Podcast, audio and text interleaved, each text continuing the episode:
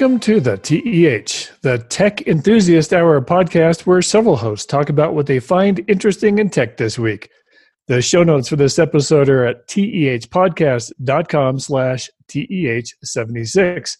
This week we have all four regular hosts. I'm Randy Cassingham, founder of the oldest entertainment newsletter online at thisistrue.com and the Get Out of Hell free card, a fun online, offline viral gimmick.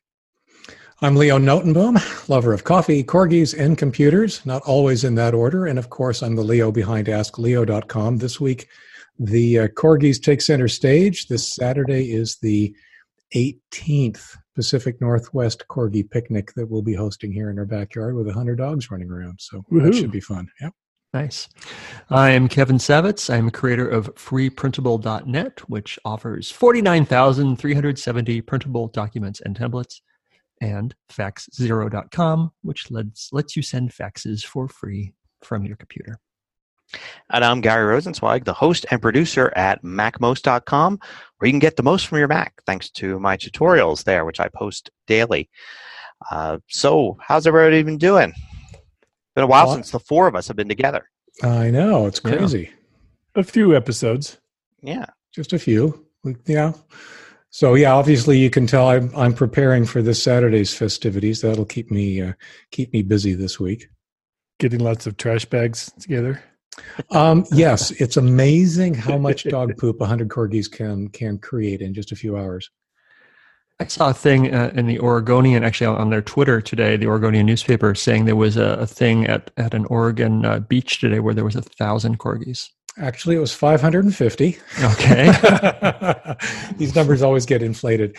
And was, in no, fact, no, there was 10,000 corgis. I read yes, it. I'm sure there was. Half a million corgis. um, and in fact, it's um, it is responsible in part for um, our choosing next Saturday for our event because normally in years past we've been on the same weekend and we've had a couple of complaints from people that wanted to do both. Will you, will you be, so you'll be having somebody there that was at this Oregon one? In theory, um, I don't know for sure. I mean, you know how these things go, right? People will complain about something and then not follow through, and that something is fixed. Sure. So uh, I really don't know how many folks will be here that will have been at the at the Oregon event, but uh, given that they've had 500, yeah, the odds are high. The odds are pretty high. I'm just trying to figure out if like the six degrees of separation is even less with corgis.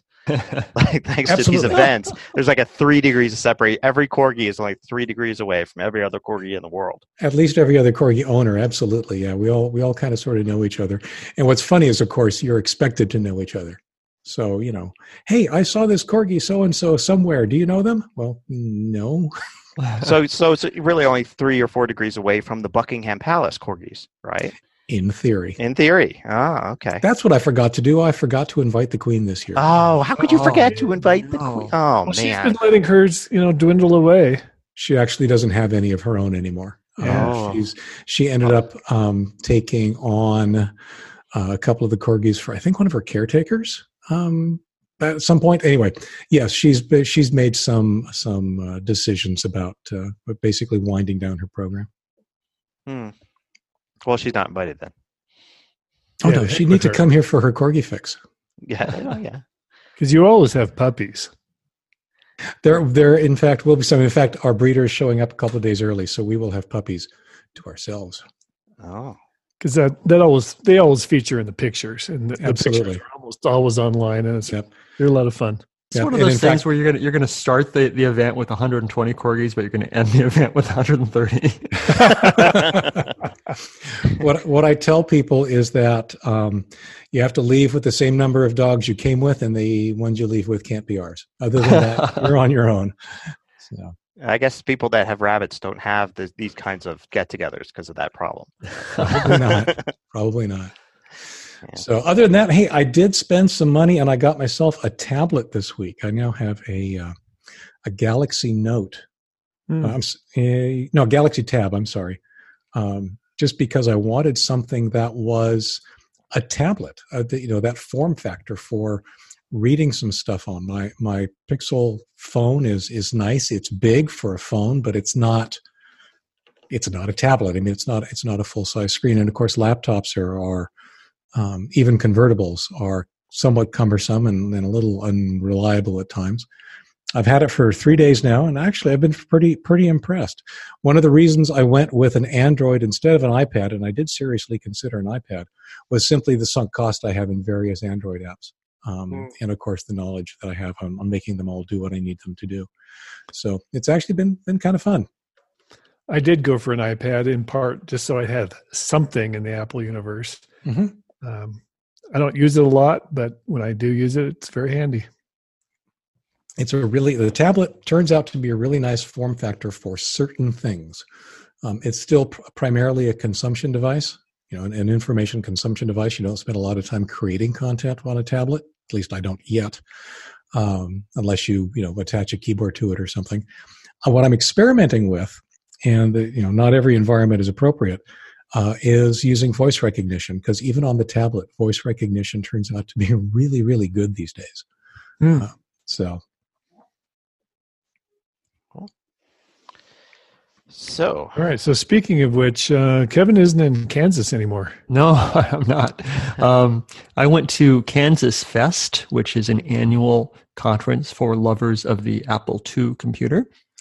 Uh, tend to go every year, and uh, it's a week long event. And I had a great time.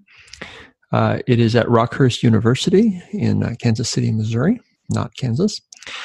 And uh, I know. And uh, there were about 80 or 85 people there who uh, like the old Apple II computer. Did a bunch of events and recorded some podcasts and did some some uh, goofy projects and uh, had a great great time.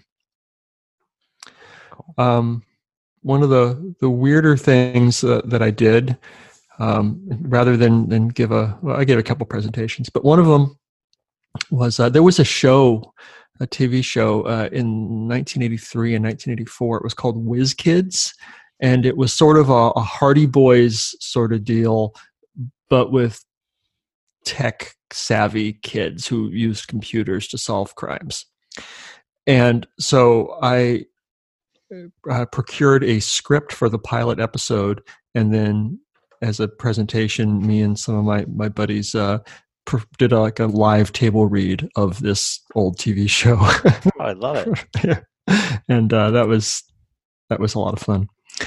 Uh, and I gave a presentation about Renderific, my uh, SVG renderer in uh, written in BASIC, uh, and uh, had a real good time. So, um, but what I'm thinking about now lately is moving. We we are getting ready to move across town to a different part of Portland and uh, normally it wouldn't it's not i would, wouldn't say it's tech worthy enough to mention here but it really is because we've been in this house for nine years and uh, i've got we've a lot of stuff a lot of crap a lot of cruft that has collected and it's just like moving and packing things up is just daily uh, thousands of decisions you know do i need this do i want it how you know am i going to use this i haven't used this since last time i moved does and it bring you joy? Does it? Yes, and a lot of it doesn't, but I need it anyway. You know, that's why the child is coming. And, um, but yesterday I was going through the, the basement, and there was a, uh, like a box of cables.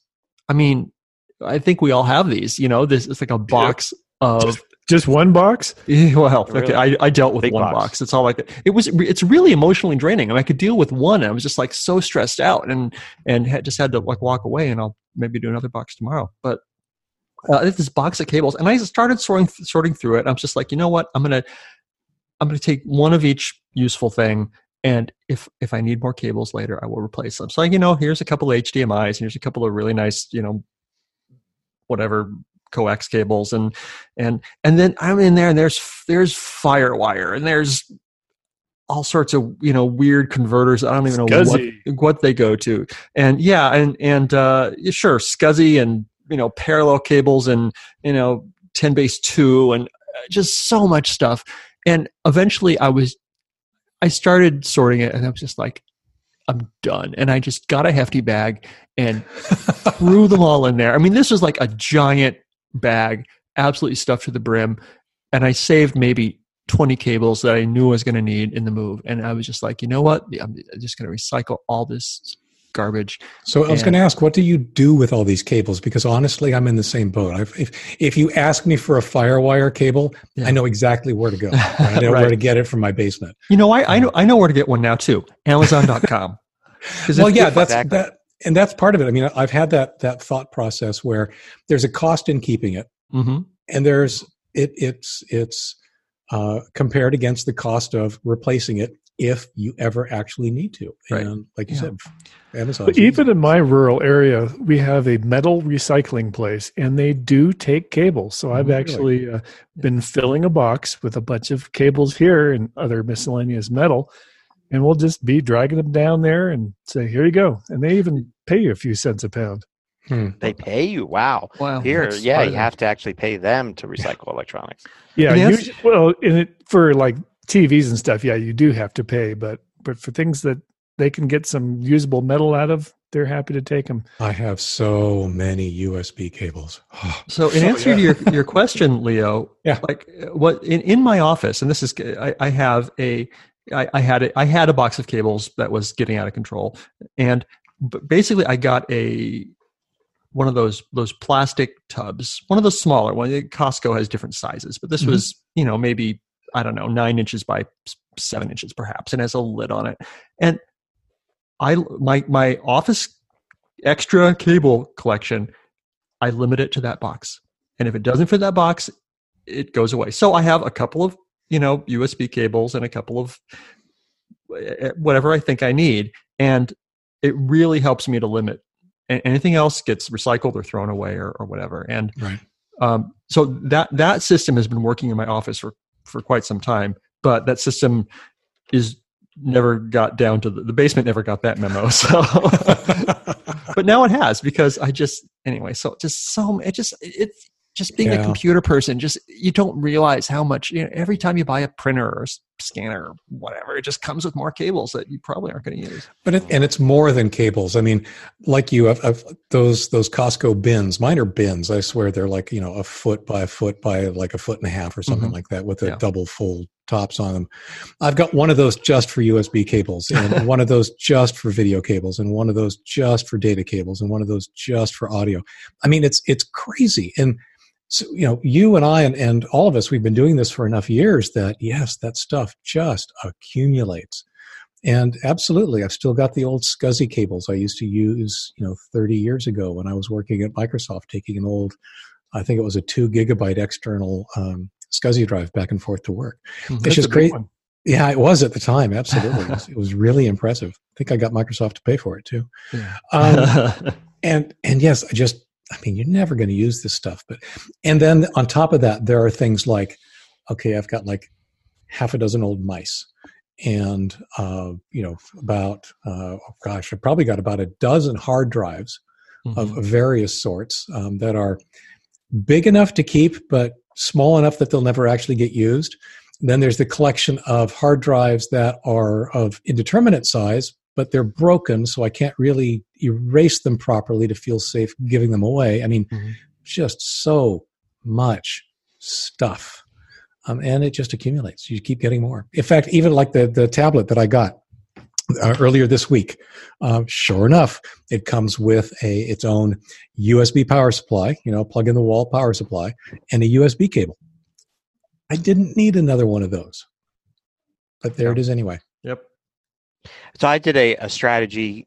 Uh, cup. It was about a year ago when I did about the same thing. So I took a trash bag and I went through all of my boxes of tech junk, and when in doubt, I put it in the bag. Just throw stuff in the bag, and then when it's something that's like, no, I think I really do need this, I kept it. So I had this big trash bag filled with cables and old mice and stuff like that, and I took this trash bag. I stuck it in another room, in a spare bedroom in the house, and I basically said, uh, "I'm going to give it 30 days.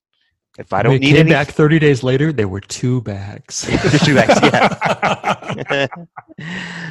but but yeah, so after 30 days, I had never gone over to the bag to do anything with it or to you know grab a cable out of it or anything. So I just and I had forgotten what was in there, so it was easier, it was less painful because I didn't think about like oh, but I'm throwing away that cable, that blah blah. It was like oh, this is a bag of stuff, and I don't remember what's in there. It was like a black trash bag, so I couldn't see what was in there. So I just threw it out. and haven't had any issues since. So haven't needed any cables that I haven't had or or whatever. Right, and if you hmm. if you need a, a SCSI to to ten base two converter or something Yeah. down the line, monoprice.com will have it. I guarantee it, and Yep. that's all you need. Yeah, yeah. Exactly. So Well, moving anyway, is, moving, moving- is painful. Moving It is so painful. It makes me Speaking of moving, why don't we move on? yeah. Go ahead. It, this makes me hate owning things. hate myself for every decision I've ever made. I just, just sick of it. I hear you. Yeah. Anyway, that's me. What about you, Gary? Uh, I've been um, learning a, a, an old dog learning new tricks kind of thing. Um, I decided to learn Swift, which is the programming language developed by Apple that you can use to build apps for everything Apple, iPhones, iPads, Macs, Apple Watch, Apple TV, everything. Um, it's a pretty powerful language, and the language I was using was getting really old, and there were some concerns about its future.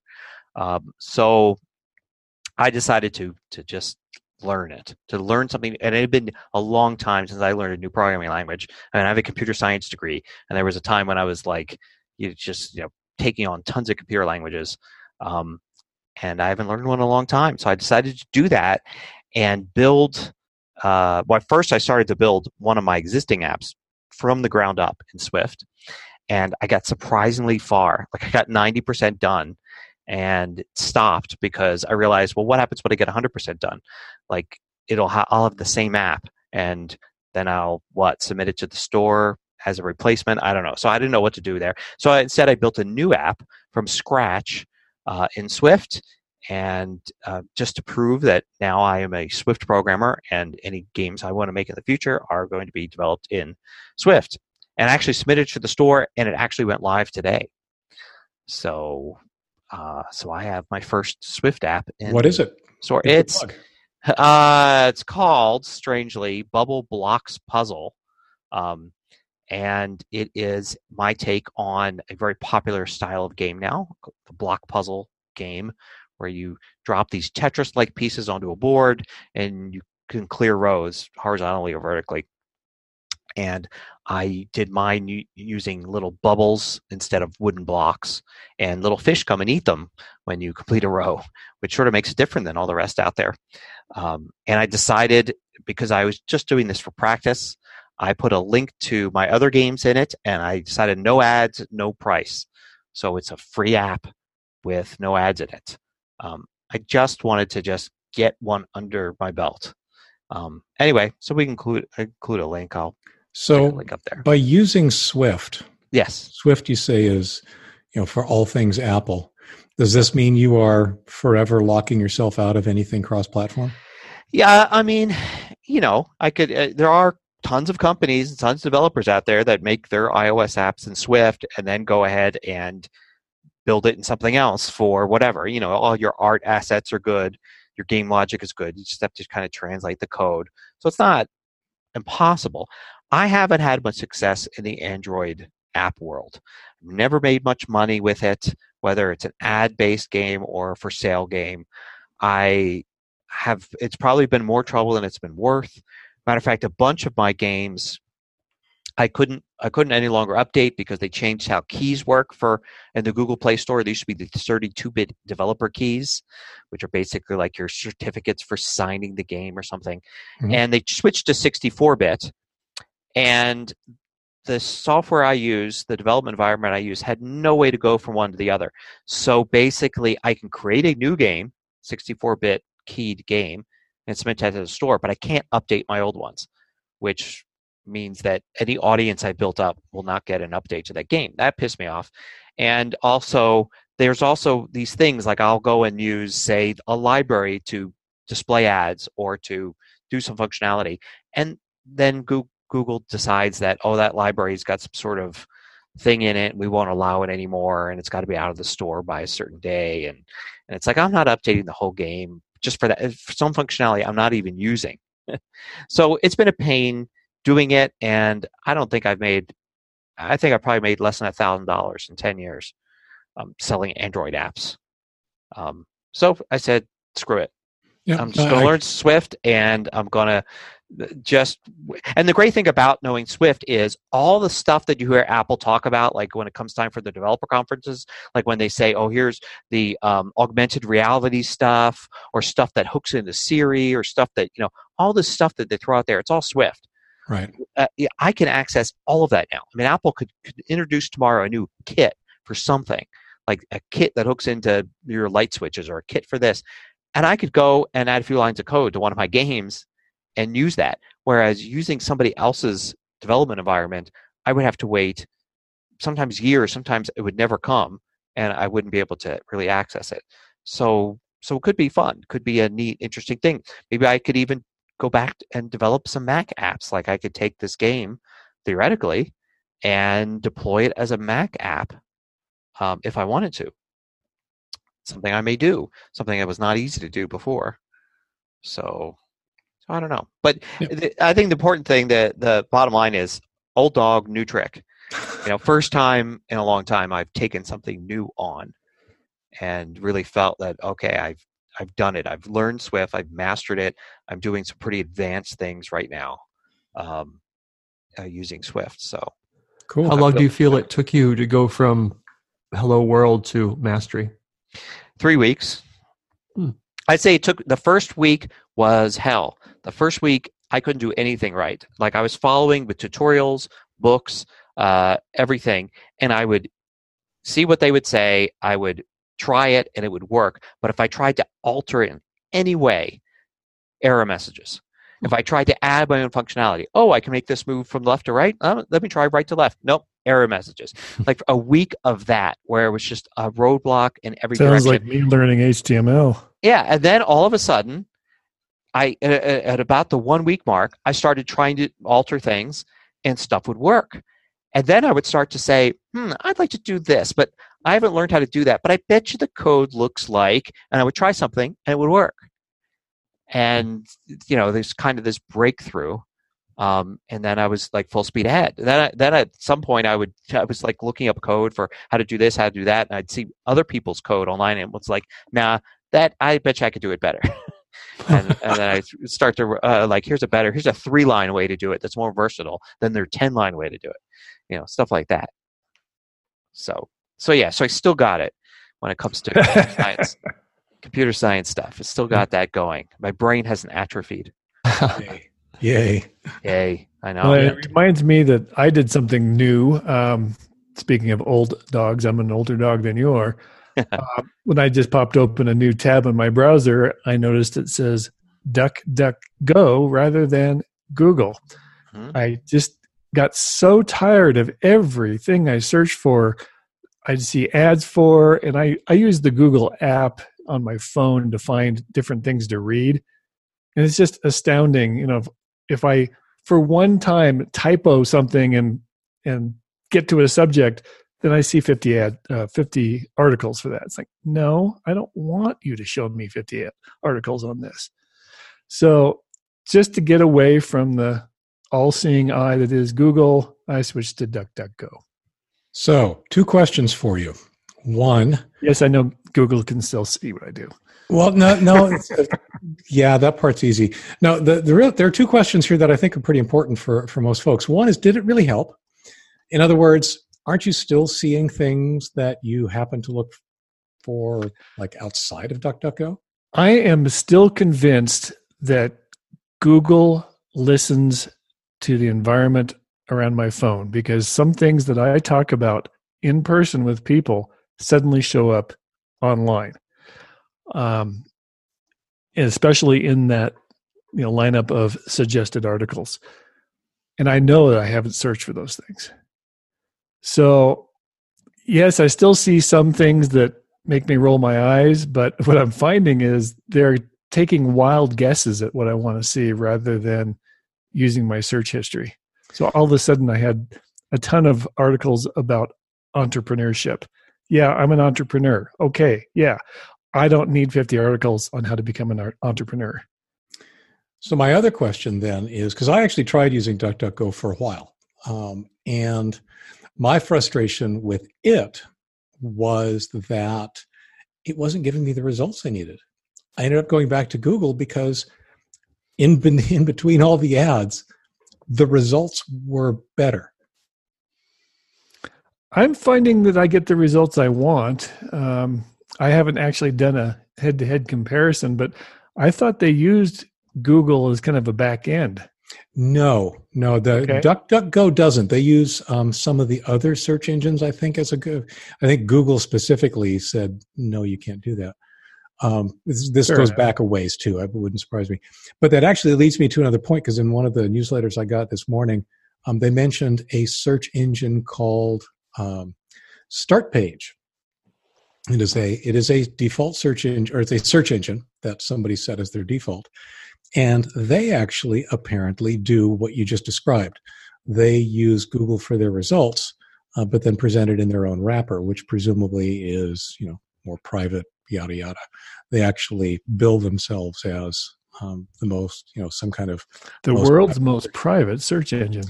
So that might be something else for you to look at um, if uh, if you're finding that the search results in DuckDuckGo aren't really meeting meeting what you need.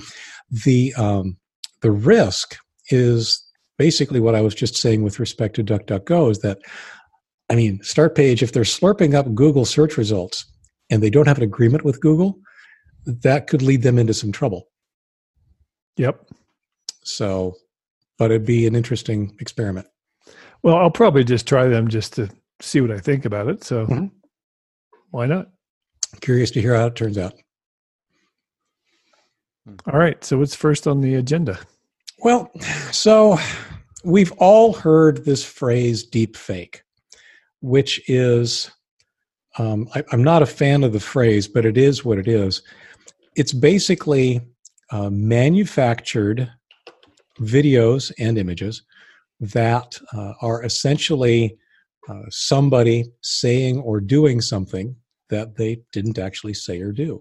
One of the most uh, famous ones, famous, one of the most popular ones from you know several months ago, was um, a comedian basically giving voice to uh, Barack Obama saying a bunch of things that Barack Obama never did, but it's a video of Barack Obama saying these things in his voice.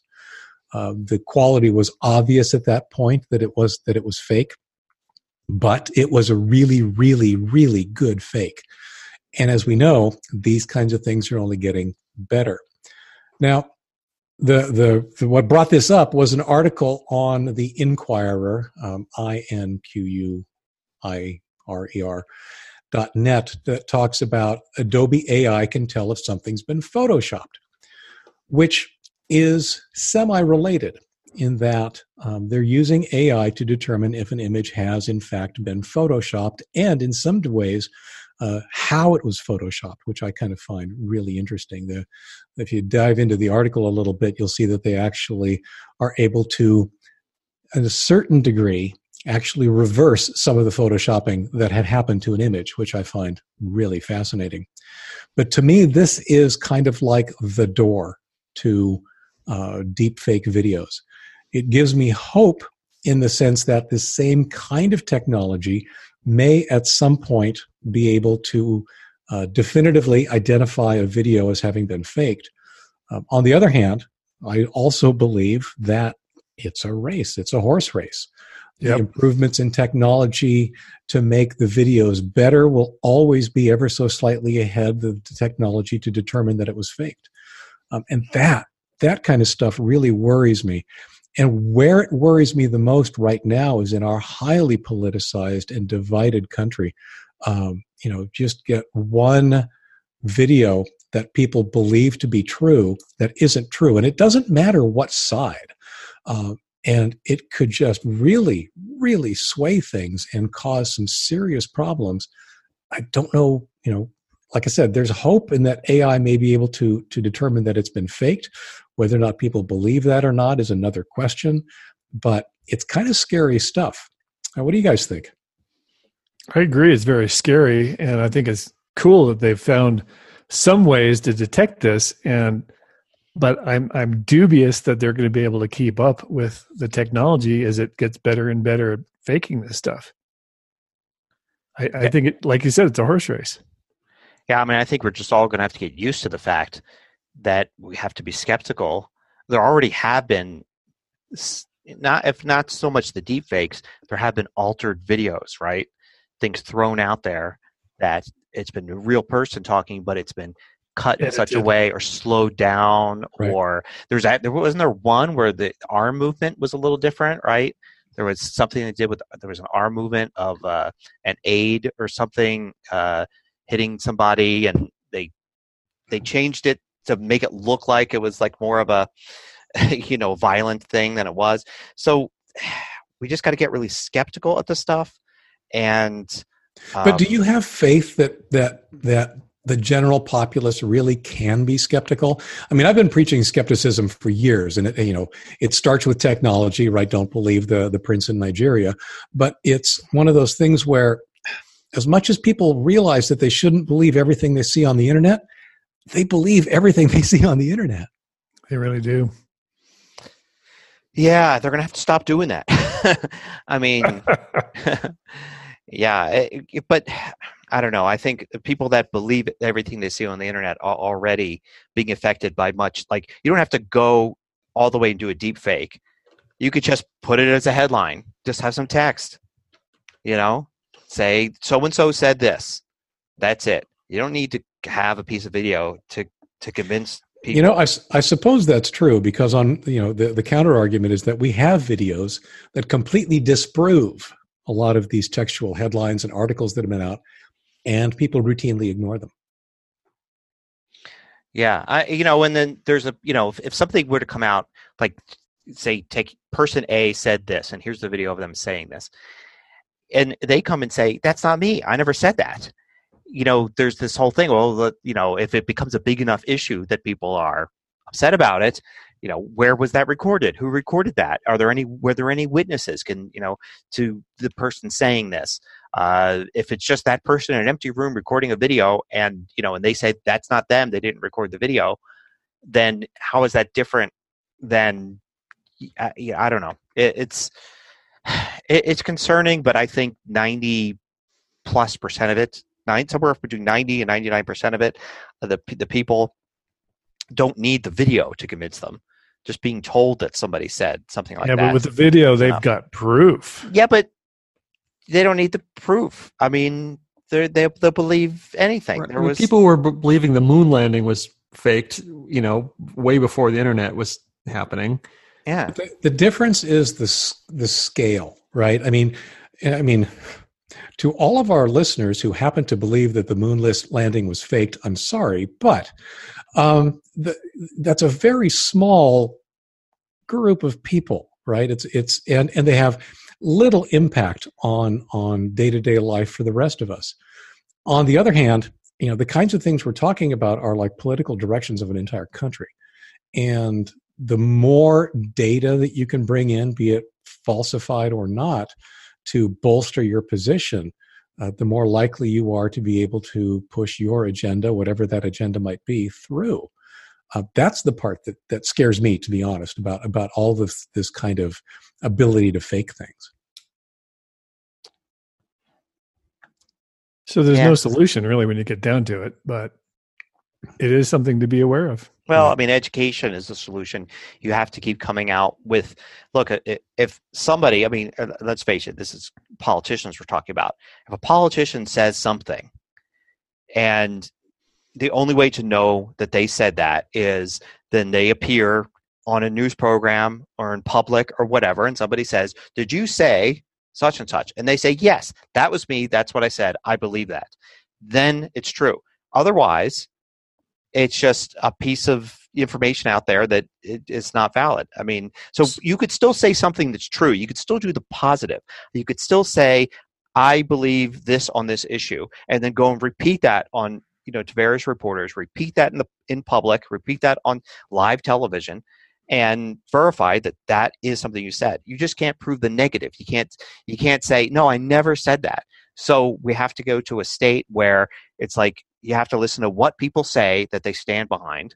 And then if you get this random piece of thing that somebody says they didn't say, you got to go and believe they didn't say it. So what if a tool like like this this auto detection of fakes tool, what if that was built into your browser or your operating system or Facebook. Facebook would never do that. But what if it was not a, a separate tool that you would have to run things against, but it was somehow built into the system and it could intercept things at the time. And, you know, it would show the picture of of whatever and, and then highlight things in red saying, oh, this is probably fake. W- would that help the problem? Honestly, probably not, because people already believe that Facebook, for example, has an agenda. So they would say that though the Facebook is lying, that they're not saying the right thing, that you know whatever they're saying is fake, doesn't agree with my preconceived notion of what the truth is. Hmm. Yeah, there's no trust there. Yeah. I mean, you have to put the confirmation tool into something that people trust. So if you, you know, if you happen to trust Facebook and Facebook says, "Hey, this is looks like a fake video," then you can and you trust Facebook, then it's okay, but most people don't. What what could be much more useful is Facebook actually just doesn't allow the video to be shown. You know, they actually right now they take down posts that violate this or that. And if you know if like nudity for instance or something. If they actually had a like misleading political speech filter and somebody actually posted a video that is verified to be fake you know. So facebook uses this it's very you know their team of humans actually says oh this video people are spreading around is fake. It's fake propaganda. The person did not say this. It's a lie. It's libel or, or actually slander or something. I don't know what it would be. And they actually then prevent that just like they would prevent a nude photo from showing up. That then you never see the video to begin with.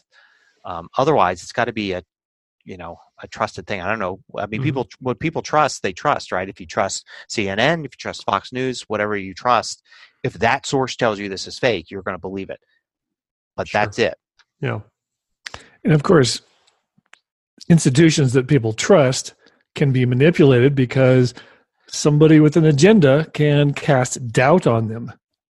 And we've seen that with the so called mainstream media. Oh, it's mainstream media. We can't trust them.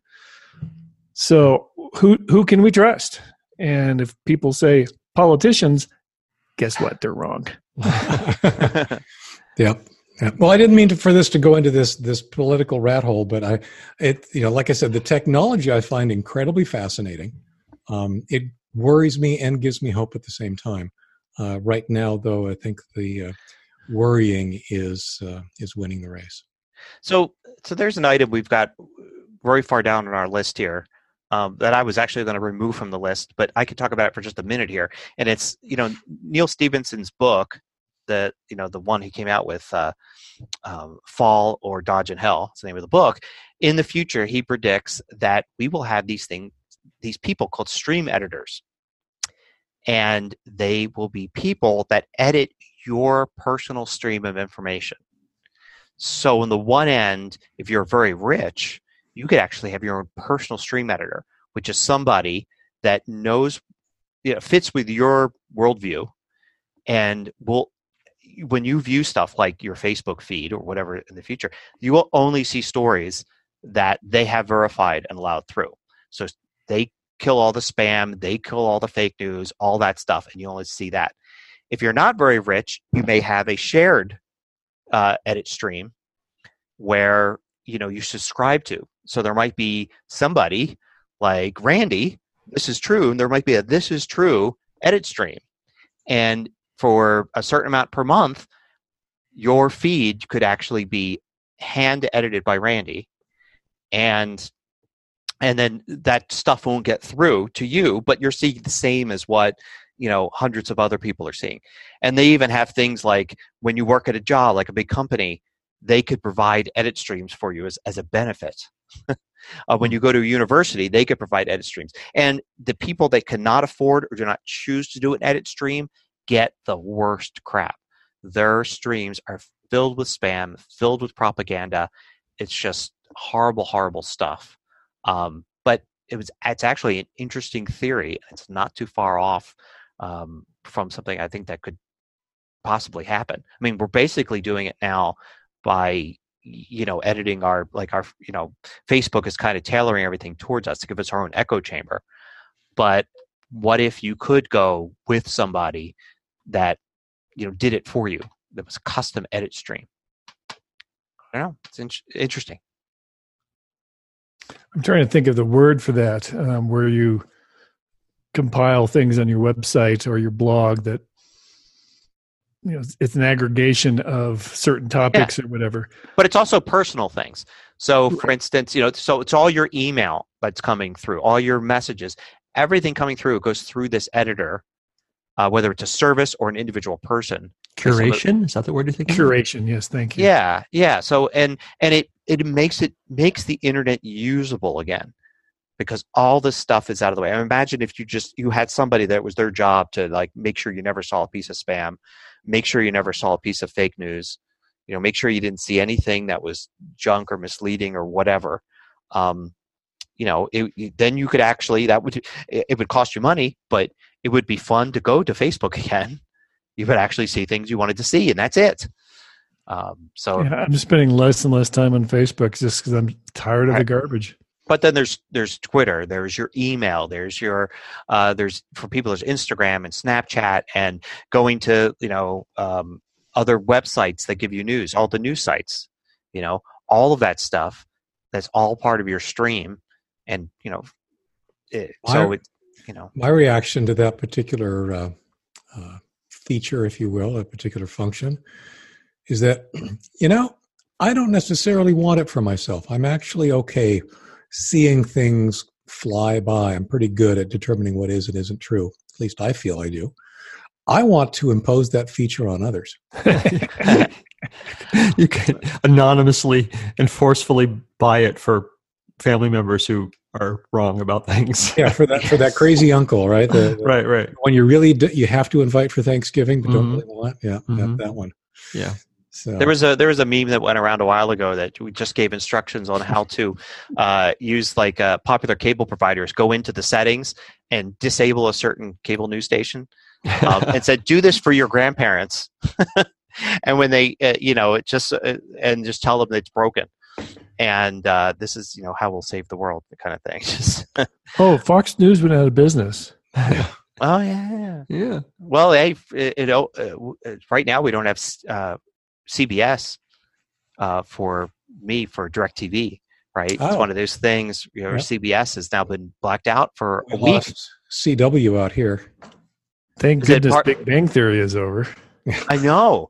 Well, that's the funny thing is, it's like uh, you know, the CBS is playing the card of like, oh, you're going to miss us, right? Force Directv to succumb. All I've all we figured out is, hey, you know, none of the shows we actually watch are on CBS. it took us like four days it, it, until finally I decided to to look at a uh, to watch Stephen Colbert, you know, just on a you know like one afternoon that I had taped the night before and noticed it was blacked out. I was like, huh.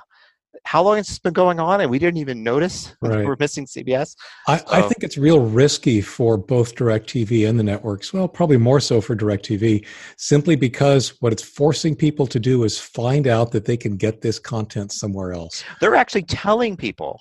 That's the weird thing. The message on the screen tells you how to go to the that Locast or I forget what it's called website to watch mm. or use an antenna. They're telling people how to do it. Right. So I don't know if it's that much of a risk because they seem to be very into. I, I think the idea they're trying to push on you is, hey, look, this is free, right? But by the way, they're trying to charge us, who and then who then in turn put it on your bill. So And Be on our the side. lines of several bucks, you know, two to four dollars per month per user, which you know really adds to your bottom line on your cable bill or your direct TV bill. It does, and, and so the weird thing is, is that you know you've got this thing where so I could get CBS for free, but I'm paying for it on direct tv because they're forcing me to buy it, kind of thing. On the one hand, but it, I don't know. I, I blame both sides. Yeah, I was going to say I'm I'm I argue both sides as well. So, for example, um, I will admit to watching uh, the series iZombie, and Oh, is that on CBS? That's I on just watch it on I just watch it on Netflix or wherever it. it, uh, well, it's not current, right? Yeah, it's not like current. Yeah, yeah. or something like that. So, as it turns out, you know, CW got blacked out here. I don't know if it's been unblocked yet or not, but it's caused me to look. Okay, hmm, what other ways can I get this? Oh, look, I can get the the latest episode the next day by firing up the CW app. Hmm. The CW app on my phone or on my new tablet, or as it turns out, on my Xbox, so that I can watch it on the big screen TV and probably with better sound. So that's the concern that I've got is that a lot of people I think are going to be finding out that they don't need DirecTV. Now, something like DirecTV, you, you are getting something. What what we're getting, for example, is you know multi-room capability, the DVR capability, the you know all those kinds of of features and functionality that don't necessarily relate to a specific channel, but relate to the technology that DirecTV uses to deliver it. Um, at some point, the balance is going to shift, right? At some point, um, you know, either they're going to solve these problems or we're just going to start watching everything somewhere else. Right now, do you have to when you sign into the app? Do you have to talk about your provider, your CW provider? I was expecting to. I really was, but I didn't have to. For not for CW anyway. Uh, yeah, because that's the problem with some of Right. These other ones is you seem to be able to get it for free. Oh, I can get everything through the app. But in reality, when you sign on at the beginning, it's a really quick step. Right. Um, and it's almost automatic on Apple TV because there's this universal thing going on. Right. Um, but if I were to cancel DirecTV, I would suddenly find all these apps that I could go to that now wouldn't work. I don't right. have a subscription. And a lot of them don't offer the ability to pay individually. Some do, right. but others are like, nope, you have to pay for you have to pay for this by getting service from your cable or satellite provider, or you can't use the app. CBS is actually the easiest one of all. You just get CBS All Access and you're good to go, right? Yeah. You get to choose whether or not you want commercials and pay appropriately, but uh, you can get everything. And then you get like 27 Star Trek shows. All of them. all of them, including the ones that haven't been released yet. So looking forward to Picard, but that's another tangent. Yeah, I know. Yeah, it's going to be good. so, all right. Well, that went in an interesting direction. Yeah. They always do. Yep. Well, speaking of an interesting direction, how about Up? Up. oh, it's my favorite. Well, everybody knows I'm a space geek, and I like just watching the launches. I, I never get tired. If I'm available and there's a launch and I hear about it, I'll watch it live just just to watch it. Well, yesterday, well, a, few days ago, um, SpaceX launched a resupply to the space station. And yeah, I watched that and it was cool. Yesterday, um, Elon Musk posted on Twitter a little video that's got f- a four way split on it of the landing of the booster. And it's really cool. Each of the four views is synchronized. So we've got a picture from the booster itself looking down. And this thing falls at just an enormous rate of speed because it's just basically going straight down. You know basically no aerodynamics it just falls. Uh, they they do a a back burn to slow it down when it hits the atmosphere so it doesn't burn up. And then it falls free fall again until it gets really close to the ground and then they, they do one last burn to land it. So when you watch this on Twitter, which is where he posted it, make sure you turn on the sound because there's not only microphones on the ground and you can hear the double sonic boom, which is always just, you know, kind of sends chills up my spine. But there's also a microphone on the booster. And when it's way up in the, you know, very thin atmosphere, the sound's very, very light. But as it comes down, it gets stronger and stronger. And then when that booster lights, you can hear it I mean, instantly. So you know the microphone's there. And then you've got um, a camera on the launch on the on the pad where it's landing, and then two different telescopic views looking up at the booster from the ground. All of this going on at the same time, and it's it's just really neat. It's only been there for a little over 24 hours, and it already has three million views. That's that's how this has been getting around. And I just wanted to call your attention to it because it's really neat to watch. And I think, you know, it just shows that that Musk himself is just a total geek that just loves this kind of stuff and, you know, they put it together so he's going to share it with the world. It always amazes me to see those boosters come down because I, I compare it to um, you know, dropping a pencil and having it land on the eraser Yeah. stay upright, right? That that kind of what it looks like. The um, the things that surprised me the most about watching the videos are uh, not only my dogs barking, but um, The dog's excited too. they are really excited. Um, the the way that they guide this thing, those those panels that you see in the um, Yeah, the little fins, the titanium fins. yeah, so those are up higher than I thought they were. So they really yeah, they're, are. they're almost to the top. Yeah, so they're really the ones that are guiding this thing. It's it's you know bottom heavy, dropping down, but they're at the top guiding it. And it just shocked me at how last minute the legs Yes. extended. I was looking at that, saying, "Where are the legs? Where are the legs? Come on! Where? Oh, there they are." Yeah, the last few feet. Yeah, it's just amazing. Um, so anyway, yeah, it's impressive stuff. It's definitely impressive to watch.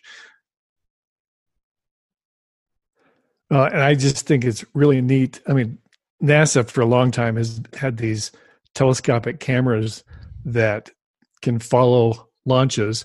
Um, the first time I was really, really, really impressed by those cameras was um, when I was still working at JPL. The one of the camera operators that follow the launches found out that the shuttle was going to just happen to pass in its orbit over Kennedy Space Center. So I thought, huh, I wonder if I can find it with my camera. And he did. And you could see the shuttle, you know, 250 miles up in the sky. It was during the day, and they still were able to find it. And you could see that the doors were open. You could see the attitude it was in.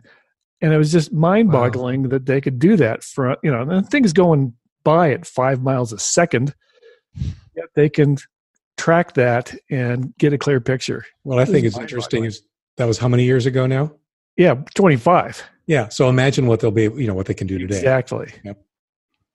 So it's just really neat that you can see these different angles. One of the cameras looking up is kind of a daylight camera. The other one is is tuned for the um, for the rocket blast, so it's it's much darker. And you get just get to watch all of this in all these different angles at the same time. If you miss something, you can easily back up and watch it again. Yep. Cool. So I'm just geeking out. That's all. Yeah. that's why we're here. Speaking of cameras, Yeah. Oh, uh, so I thought this was interesting. This is a story from today. Um, that well, my takeaway is not the headline. My takeaway is that our future iPhones could have lasers in them, Freaking frickin' lazy. laser. freaking lasers in them. but here's the real deal. So what they're talking about uh, is these things called time of flight cameras. So what a time of flight camera is is it does use lasers to actually measure distances. So as you take a photo of something, I guess a laser burst goes out from the camera and then comes back and it knows how long it takes for it to do that. It's fast enough to measure the speed of light. So as the beam returns, it tells the distance to everything. So it just doesn't get a, a flat 2D image. It actually is building a complete 3D model with a single camera of everything in the scene, which will allow it to take basically 3D photos. Uh, using this time of flight cameras. And basically, it looks like these things are just becoming viable. And the rumor is that Apple's considering them for like next year's models, maybe. Um, so that could be. And, and then if Apple's going to use them, other companies will use them too. And the neat thing about that is you can't fool the Face ID by showing it a picture of somebody. Right, and they already do these depth sensors that use other technology to to figure it out.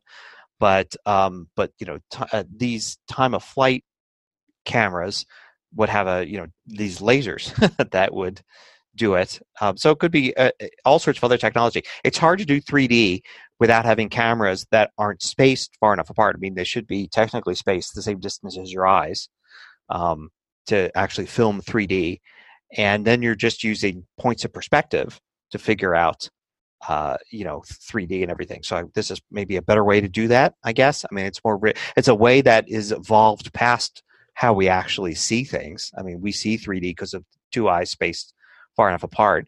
This would actually be a device that would see things using lasers rather than having two cameras. Could be could be really cool. And you know they the way that they talk about this it's like oh this is definitely coming and it'll probably just be the standard phone camera. Um, it would be a lot of cool things that we could figure out um, like new applications for the cameras instead of just doing still images i mean it, it builds a 3d model of what's around you just in an instant by looking well i thought it was neat anyway Yeah, no, it is pretty wild. yeah So, one last thing I think before we go, we're wrap up, coming in on an hour. Um, I was working on an article today about ways to defend yourself against ransomware.